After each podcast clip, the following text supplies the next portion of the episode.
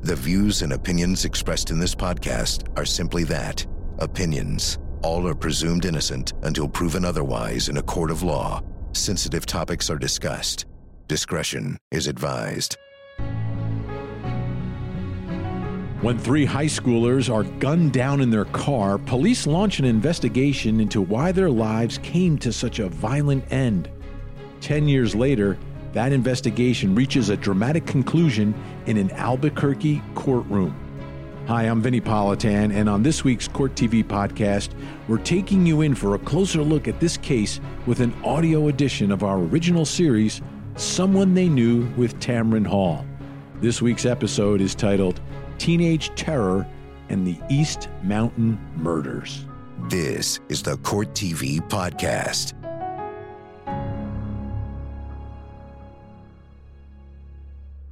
Kevin, Matt, and Luis were typical teenage boys, good kids.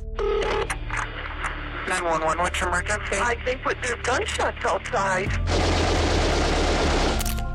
They're all dead, all three of them. Okay.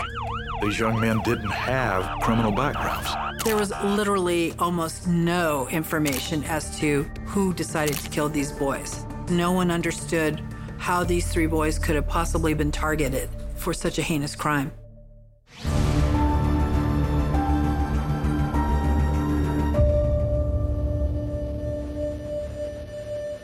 Kevin Shirley, Luis Garcia, and Matthew Hunt, good kids, good students, looking forward to college. They leave for a party to celebrate the end of the school year, say goodbye to their parents, and never see them again.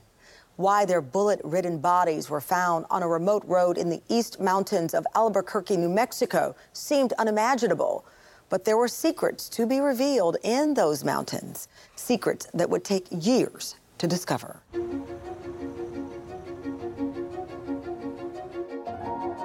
Kevin Shirley, Luis Garcia, and Matthew Hunt were three high school buddies. They all um, played on a soccer team. Matthew, though, had been in a car accident that had caused him to be paralyzed, but that did not mean the friendship was over, so he was still a part of the group. School had ended on Thursday. They had a party to go to, and so they were getting ready to go, and we just, you know, Wayne and I said, uh, Wayne's my husband, you know, why don't you guys just stay here? Just stay home. Got to get up early. And he'd be, oh, mom, you know, it's the end of school. Everybody's going to be there. You know, we got to go. And so I said, you know, you need to be home at midnight, to which he said 12 ish. And I said, no, midnight. And he said, it'll be 12 ish. So that was the last words, and they hopped in the car, and Kevin's car was big enough to put the wheelchair in. The party was up in the East Mountains in the Sandia Park area. A lot of different kind of people like living in that area. They don't like the big city. It's rural and it attracts all sorts of people.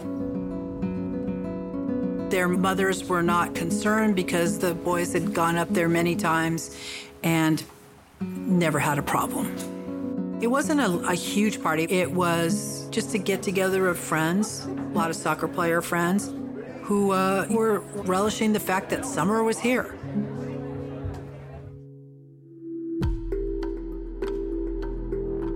Kevin did not show up at 12 ish as he thought he would, and I just paged him over and over and over again, which he absolutely hated. But he didn't answer and he didn't come home. And I thought after a while, you know, I, will just go to sleep. I'm sure they're just staying the night. 911, what's your emergency? I think with their gunshots outside. Okay, how many did you hear? I, I think about six, maybe eight. Okay, are they real close to you? Okay, are they close to your house? Yeah, it's right on the corner. The crime scene was a remote part of the East Mountains of Albuquerque on a darkened road single vehicle that had been shot up many, many times by a high powered rifle.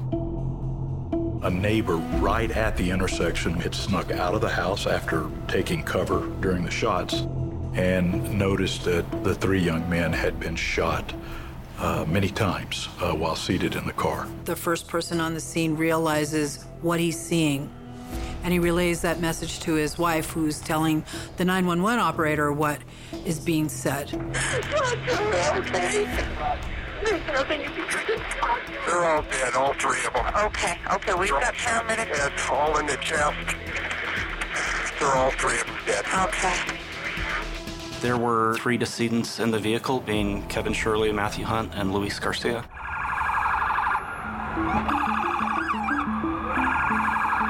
So, following the 911 call, the original responding officers uh, arrived at the intersection to notice Kevin's little Datsun in the middle of the intersection, a number of empty shell casings, spent shell casings, pervasive damage to the windshield of the car. And it was fairly obvious at the time, although checks were made, that all three of the young men were in the car deceased and shot many times.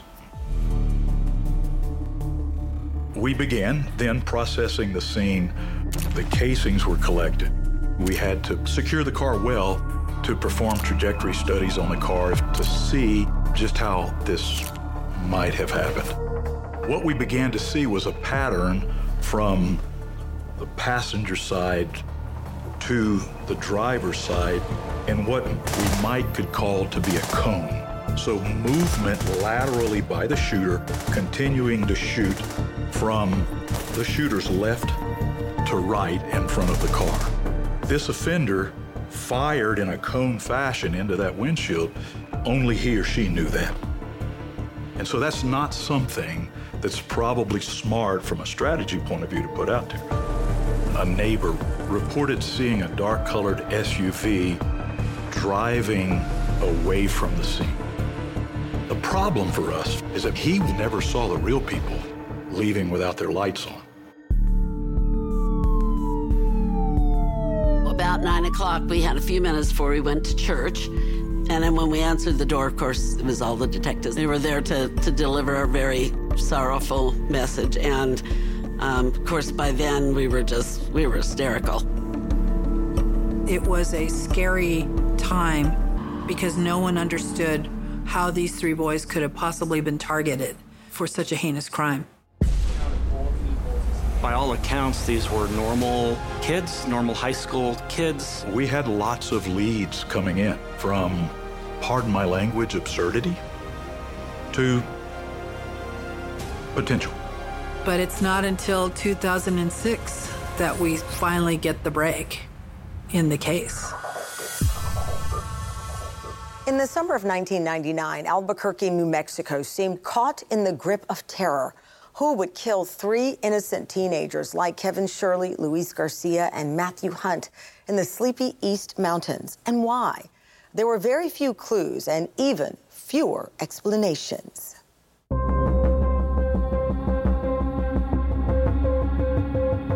People wanted to know what happened and they wanted an explanation, a reason to believe it couldn't happen to their children or couldn't happen to them. The investigators talked to family, friends, acquaintances, people from school, and by all accounts, these were normal uh, kids, normal high school kids. I don't think Kevin would have had enemies that I would have known about, or I would have known that through him. Eventually, the investigators were able to determine that there was a house party, a, a gathering, uh, not too far away from where the homicides happened. The report from people at the party did not indicate that there was much of anything. No altercations, no, you know, oh, well, so and so got into a fight or this person yelled at that person. No one seemed to remember anything unusual. I don't know, we, we go to this house like quite a bit, like everyone, just the whole crew. And like that night, it wasn't like a real big party, it was just kind of a little quiet thing.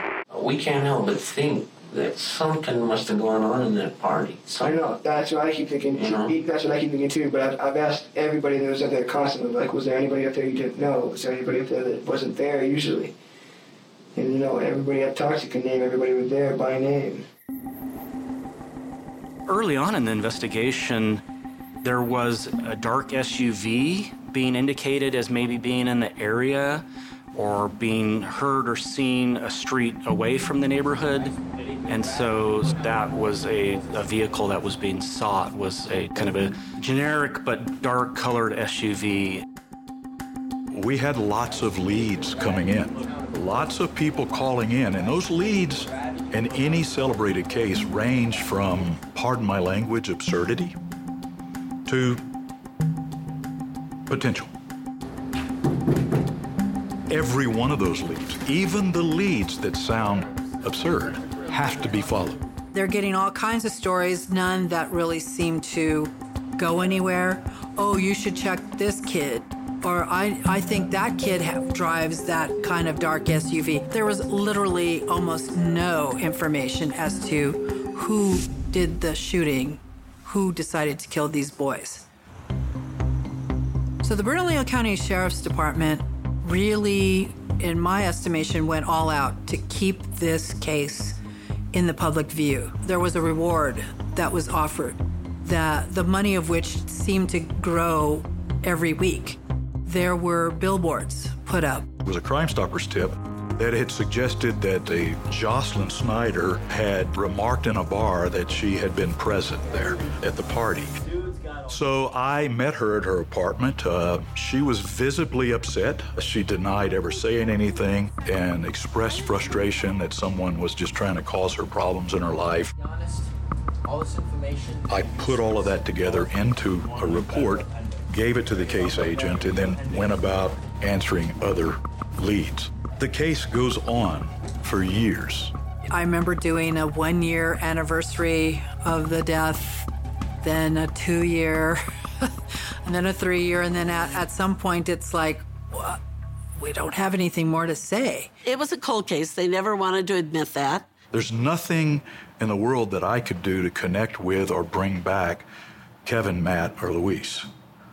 But what I had for victims was the people who loved them. And not being able to bring resolution for those folks was difficult. Greg came in, he took control of the cold case and became my friend. We took our task force back into the neighborhood and we found a man who said, I heard firecrackers going off that night. He said, I was upset because it was pretty dry in the mountains and you shouldn't be popping firecrackers. He said, then I heard an engine revving really high and it drove straight and then it turned on the road and it came right in front of my house. And I went up to the window and I was looking and I saw a pickup truck without its lights on flying by my house. And it was at that point that we knew that that SUV that had been reported probably had nothing to do with the homicide. But it's not until 2006 that we finally get the break in the case. Luke Morris, was incarcerated up in Cortez, Colorado. He made mention to a cellmate that he had been present at this particular homicide. That cellmate reported that to the authorities. That made it back to the cold case unit, and I was able to interrogate Luke based upon what he had said, and he confessed to being there. And also described exactly how that shooting occurred. And that shooting occurred, according to Luke, in a cone fashion in front of Kevin's Datsun, which was a fact, ma'am, that had never been revealed in that case. Now we had to work on the other participants. There was Jeff Moore and there was Luke Morris. And a possible witness was Jocelyn Snyder. Full circle back to Jocelyn. That did eventually lead to her giving a statement that the killer in this case was a boyfriend at the time of hers by the name of Brandon Craig. Brandon had some charges drug charges, a rape case that, that was dismissed, some theft. We know that Brandon struggled and didn't complete his Navy commitment when he had joined the Navy. Yet everyone in his circles believed him to be a well trained Navy SEAL. So Brandon spent a lot of time uh, and effort trying to promote himself as a killer. We think the motive is that he was angry. A power play. You respect me. you don't disrespect me. And if you disrespect me, this is what happens to you. Why, after that many years, did Jocelyn, Jeff, and Luke then become willing to cooperate and to state what had happened?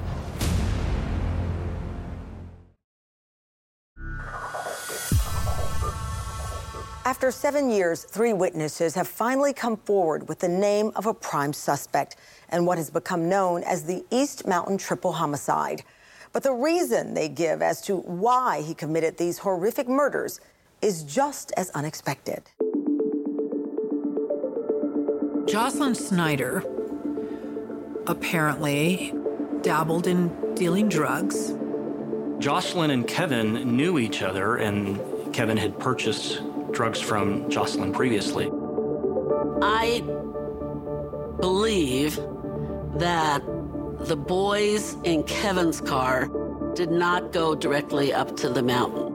I think as they investigated, they knew they had gone to someone's house and picked up some drugs. And then they got to the party. And I don't think Kevin had any idea of what might transpire. Jocelyn had been stiffed, she says, and the person she said had stiffed her was Kevin Shirley. And her boyfriend, Brandon Craig, was sort of the muscle, I guess, behind that. Brandon Craig wanted to essentially enforce that drug debt uh, because Jocelyn wasn't doing it. So Brandon's idea, in my opinion, was that he was going to send a statement that he was the drug pin and that if he sold to you, you were going to pay him. He was going to make it so heinous and so big that people would be terrorized by him, that they would never think to cross him again. So Jocelyn Snyder and her boyfriend, Brandon Craig, they learn that Kevin and his friends are going to be at this party in Sandia Knolls. So according to testimony, they show up at this party. There was Jeff Moore, Brandon, Jocelyn, and there was Luke Morris. Jocelyn apparently confronted Kevin. Kevin brushed her off. Brandon wasn't going to have that. There were at least a few witnesses at the party that did indicate that there had been a confrontation about money owed between Jocelyn and Kevin. Interestingly enough, though, there were a lot of people at the party that did not know of any confrontation, did not indicate that they had seen anybody that they didn't know arrive at the party. And so there ended up being a lot of people at that party who were unable to corroborate that Jocelyn Snyder, Brandon Craig had showed up and gotten into an argument with Kevin Shirley. There was some disagreement at the party. They left with Brandon Craig in a vehicle, and shortly thereafter, the victims left in an orange Datsun, and Brandon Craig got out of the car, confronted them with words, returned to the car, got a weapon, a long gun, and proceeded to the car, stood in front of the car, and just sprayed, I believe, up to 24 rounds of um, bullets into the vehicle, killing all three, and they drove off. Matt was shot more than 30 times. He got the real brunt of it. Kevin was, I think, 12 shots. And then Luis was shot seven times. Jocelyn, Jeffrey, and Luke began to report that they left out of there in a pickup truck without its lights on and drove exactly the direction and path that our eyewitness had said in terms of the murder weapon, uh, Jocelyn Snyder had indicated that it had been cut up and disposed in the days after the homicide in different areas of the city.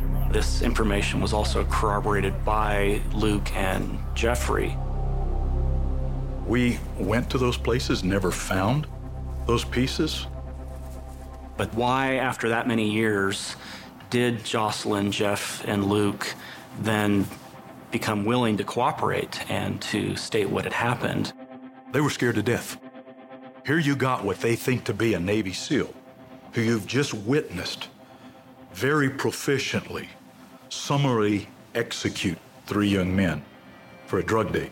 It appears that what made them come forward is when they were in trouble and realized it might benefit me to tell people what I know about the East Mountain triple homicide.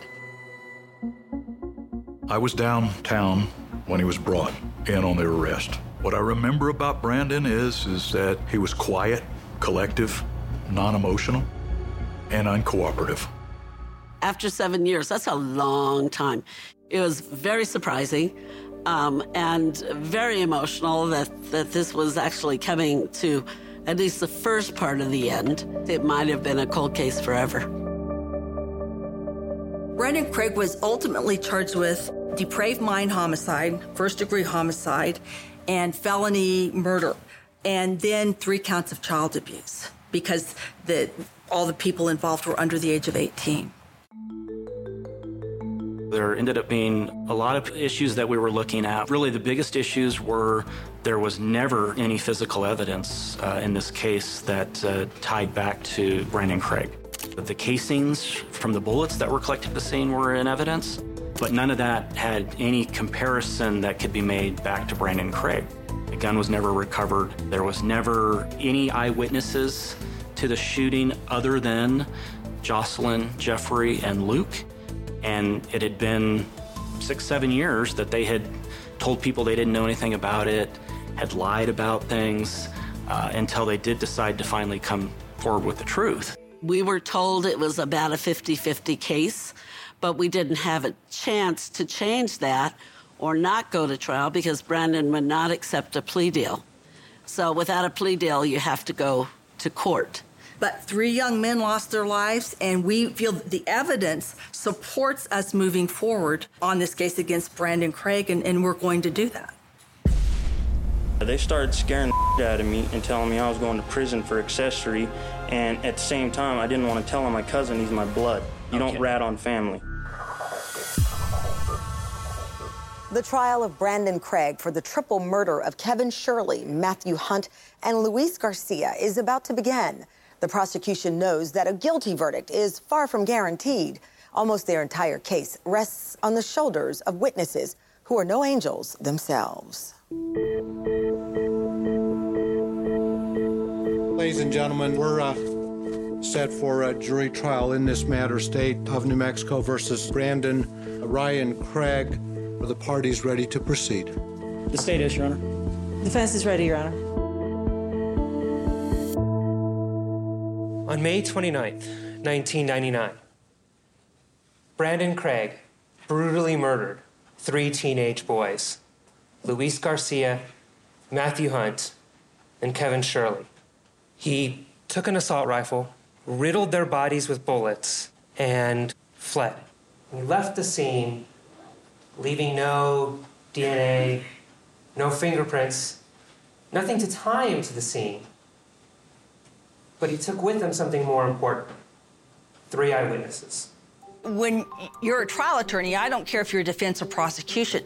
If you've got a weakness in a case, you want to be the first one to get it out because it's, it's less harmful, and that's what Jonathan did. The three people who the defendant had with him that night were three people he was close to at the time Jeffrey Moore, one of his best friends, Jocelyn Schneider, his live in girlfriend, and Luke Morris, his own cousin.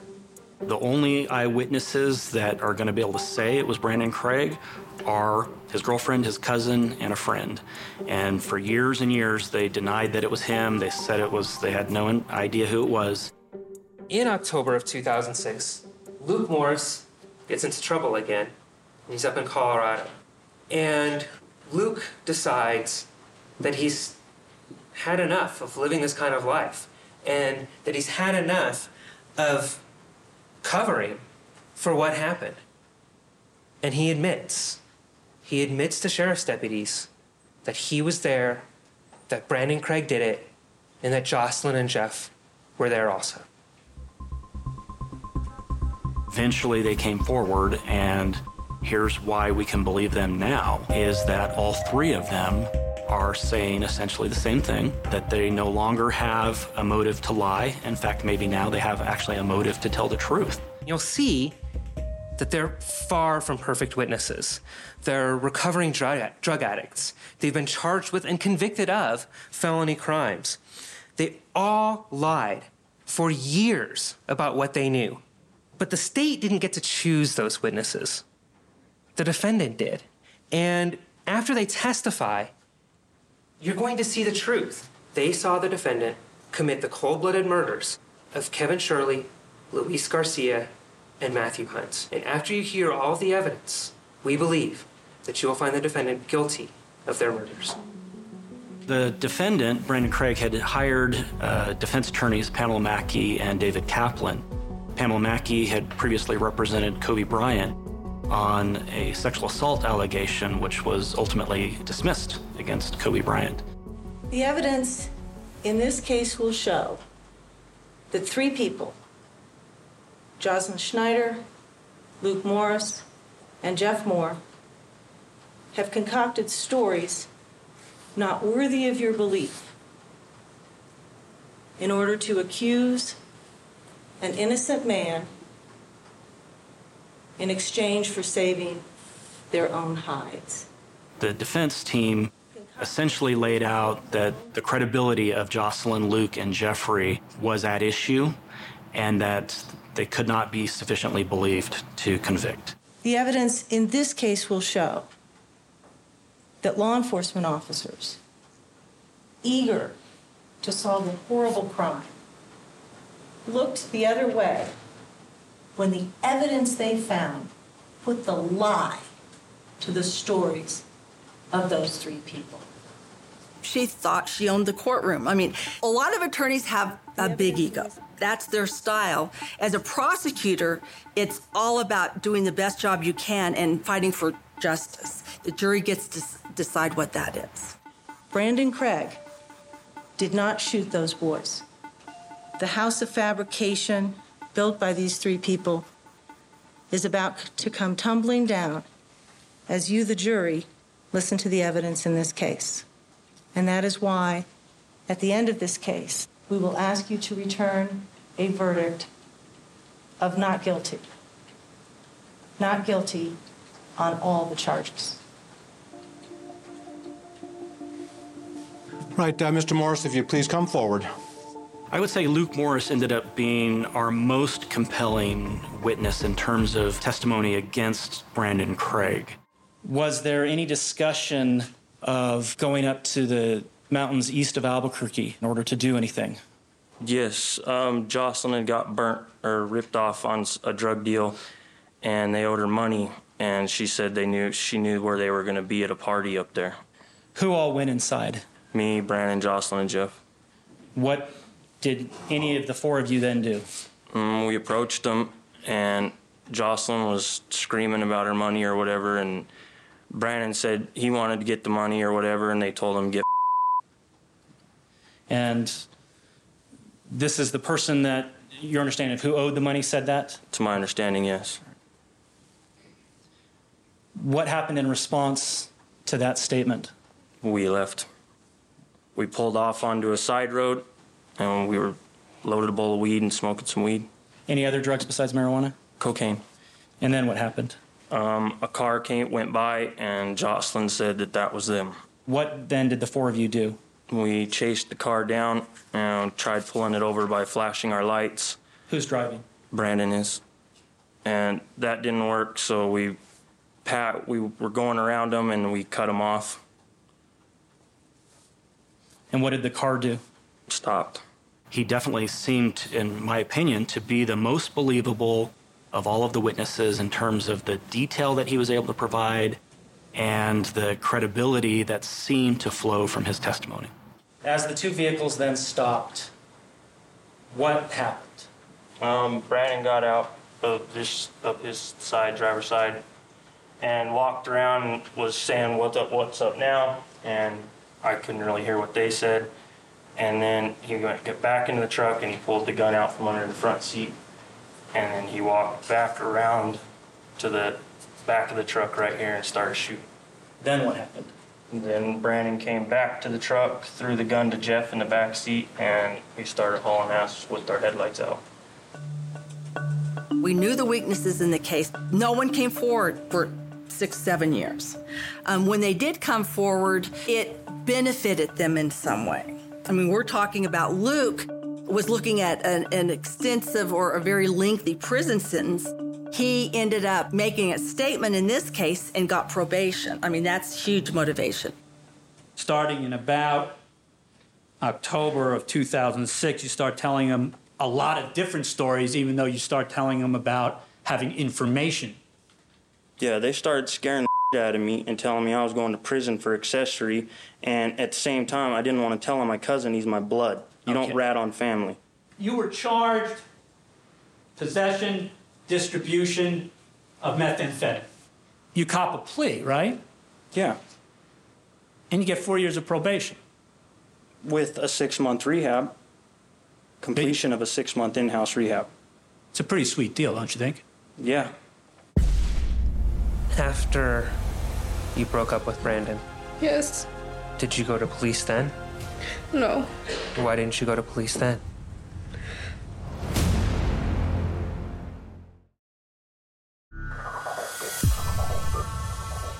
The prosecution feels they have gotten off to a strong start with credible testimony from witness Luke Morris, and they feel confident about what witness Jeffrey Moore will tell the jury. But as they know, the wild card could be Jocelyn Snyder. All right, as you indicated, uh, you saw Brandon uh, open the driver's side door and get out. Did you see him do anything as he was shooting? Walked in like a half moon shape, a crescent shape. In respect to the other vehicles? Yes, sir. Passenger, driver side, driver, passenger side, back and forth like that. Of what vehicle? Of the orange car. Given their youthfulness, given their fear, given their pervasive use of drugs at that age, I thought Luke and Jeff presented well in testimony. I think the Achilles heel for the prosecution in that particular case was Jocelyn. Are you still together with Brandon? No. Do you know when you stopped being together with Brandon? I believe I left in 2002. It was actually the first time he had left me by myself. And I called my mom and I had her come pick me up and I left. After you broke up with Brandon, Yes. did you go to police then? No. Why didn't you go to police then? I was scared of Brandon. She was meeker. She was more easily intimidated. She was more easily confused. Right, the cross-examination. Miss Mackey. Thank you, Your Honor. It was hard to sit there um, and listen to the defense just shred the case. You say, I can't go to jail, I can't go to da- jail. I don't know. You offer to work off the charges. And you mean by that becoming an informant? No. But you tell them, I don't know who killed those kids. I wish I did. I would tell you guys so fast. I don't know. I don't know. I don't know. Is that what you tell Miss Schneider? Yes. In this case, there, there's no choice but to put on the three eyewitnesses. We had only put on Luke Morris because he was the most compelling. The jury would have had a, a huge issue and a question of, well, what about these other people? In November of 2006, you receive a text message from Lacey Morris, correct? Yes. Now, Lacey Morris is Luke Morris's little sister? Yes. Now, at the time, you did not know that your cell phone was being tapped by law enforcement, correct? No. You've learned that since? Yes. There had been some text messages between um, Jocelyn Snyder and, and Luke, apparently, where it looked like they were trying to get together on their stories and be consistent. And that became a bone of contention in the trial. By, by that time, I knew that Luke had came forward. Um, I just wanted to make sure that our, you know, whatever little pieces I didn't know, like the gun and how it was cut up, that I would, that I knew so that my story was okay. Jocelyn was uh, obviously very nervous on the witness stand. It was very rough, and the defense took advantage of that. Ms. Schneider, let's now talk about the truck. There were issues that came up in terms of the vehicle that Jocelyn Schneider indicated that her and Brandon Craig and Luke and Jeffrey were in on the night of the shooting, that she didn't actually own that vehicle back on the day of the homicide. That's a bill of sale from the original owner, Mr. Cox, to your father, James Schneider, for the truck that you'd been claiming for two and a half years was involved in the May 99 homicide. Correct? Can you see that? Yes. And the date of sale is on there, and if memory serves, it's August 5th, 1999. Correct? Yes. That's the day your father bought the truck that you'd been claiming was involved in the homicides, right? Yes. And so after investigator Stebleton sees these documents that puts the lie to the story that you've been telling for two and a half years, he calls you up and says, What's up with this? Right? Yes. So then you weave this new story about a stolen truck obtained through your cocaine dealer, Esteban. Correct? Uh, yes, that's the true story. And what you want these members of this jury, because you lied about this story to another jury, right? Yes. You want these to believe that back in May of 1999, you go to a trailer park and through Esteban you meet a man named Julio? Yes. And after you flirt with Julio, he just gives you a truck. I needed a truck. You know the truck's stolen? Yes. We knew that it was going to be an uphill battle, and the jury was going to have a, a really hard time deciding what was the truth in this case. Ladies and gentlemen, I'm informed that uh, the jury may have uh, a verdict or, or verdicts uh, in this matter. In the trial against Brandon Craig, the prosecution has only one more chance to convince the jury that he is guilty of murdering three teenage boys in cold blood. The defense makes their final case that the evidence is nowhere near conclusive. It is time for closing arguments.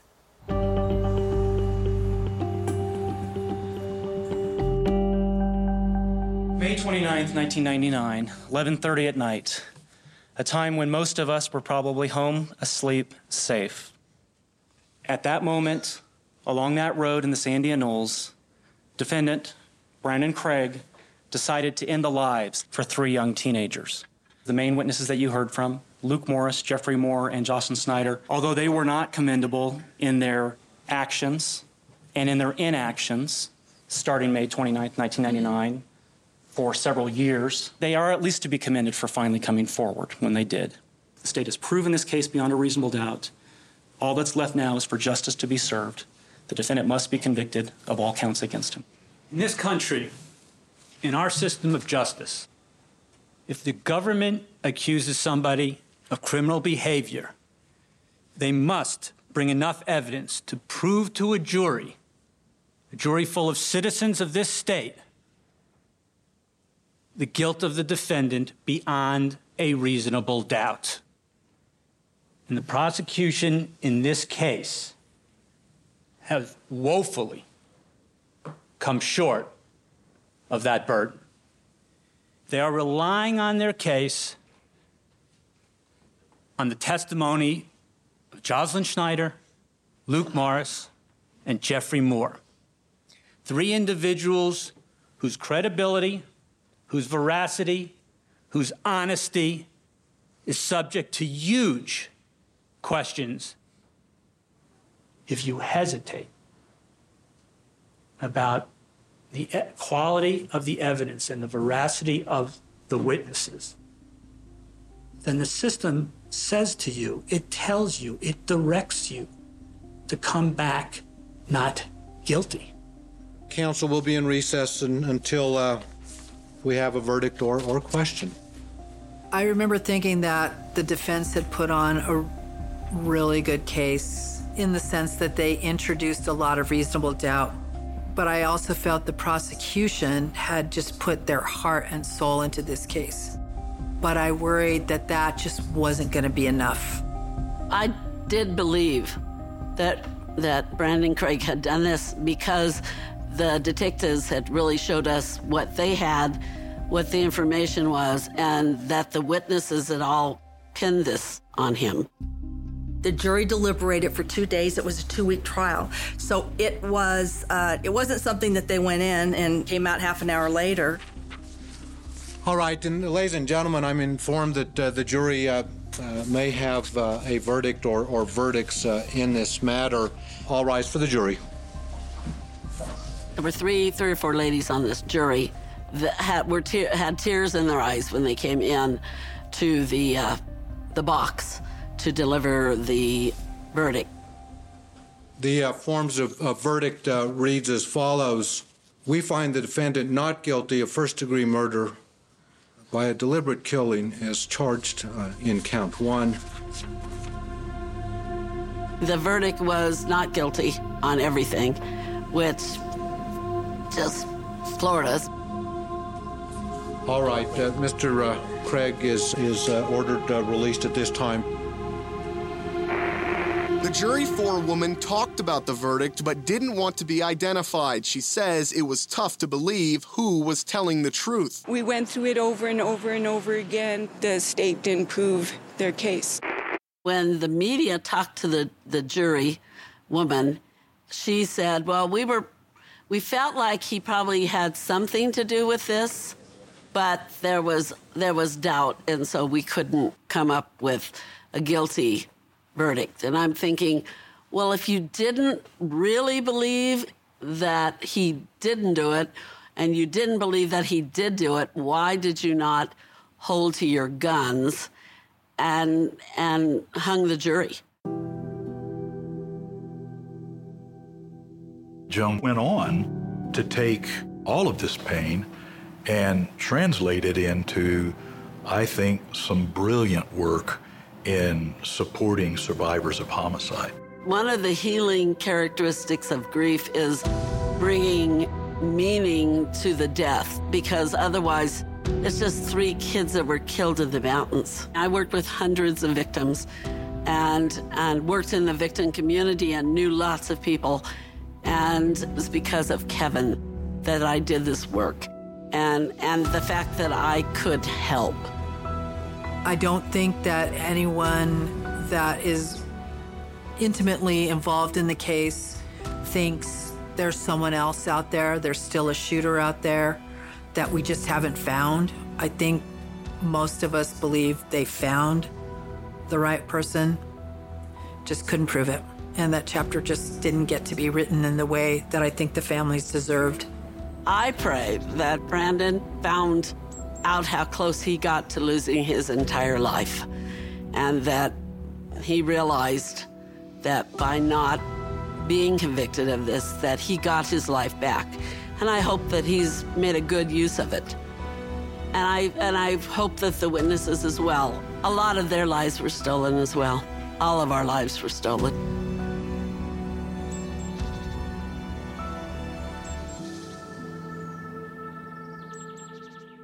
It's now been more than a decade since Brandon Craig was found not guilty of the East Mountain triple homicide. And by all accounts, he's kept a low profile and has stayed out of trouble. That's little comfort, though, to victim Kevin Shirley's mother, Joan. She says she has forgiven Brandon Craig, but still believes he is responsible. And what's been taken away, she will never forget.